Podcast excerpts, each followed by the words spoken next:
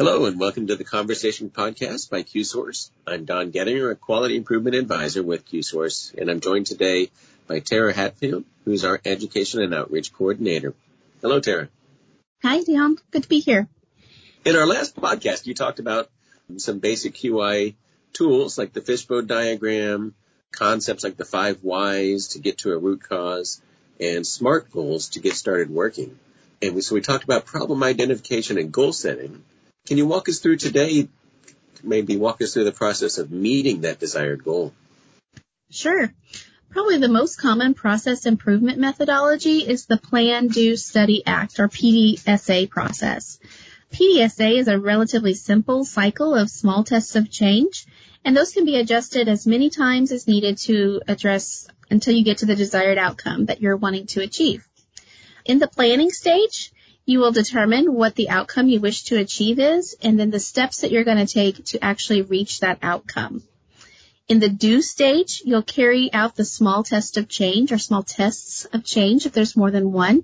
And you're going to note all of your observations, including what worked, what didn't, what kind of feedback you got from others, and any other notable observations that you made while you were actually doing the intervention. Next comes the study phase. And this is, was the small test of change successful or not? Um, you're going to identify any changes that you want to make for your next try. And then again, getting the feedback from others that participated in the intervention so that they can give their, their observations as well. And then finally, in the ACT stage, you're going to determine steps based on the test of change outcome. So do you want to adapt that new intervention? Do you want to modify it to try to get a different result? Or do you want to adopt it? Do you want to spread this intervention to other areas of your organization because it works so well and, and people were happy with it?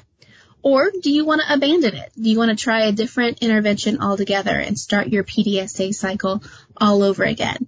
You're going to go through this process probably more than once, and that's okay. That's why it's a small test of change. You want to try as many things as you can to make sure that you're getting the, the outcome that you want to achieve.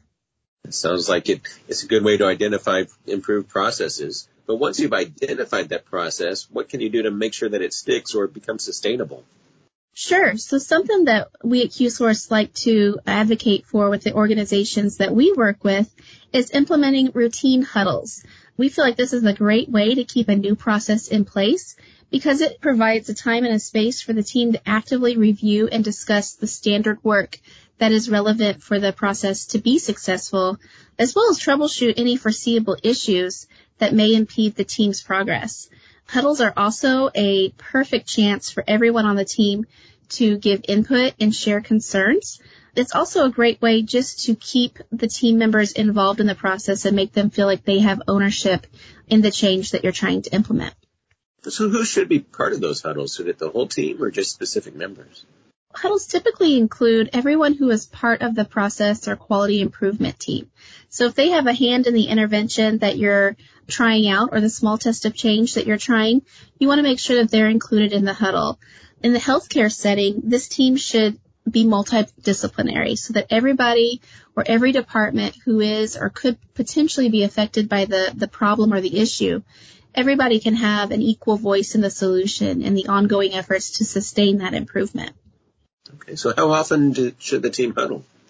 Usually huddles take place more often at the beginning of a project, beginning of an improvement project or PDSA cycle, because that's when all the planning and implementing is taking place. So much of the activity is happening there at the beginning.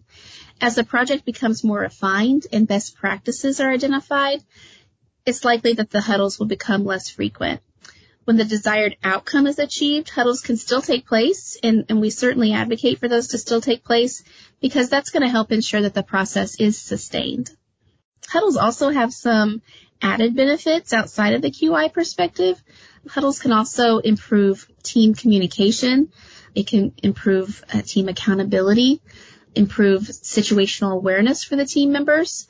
And huddles can be implemented in any professional setting um, not just healthcare. So it's definitely a, a tool or an idea that is spreadable throughout many organizations.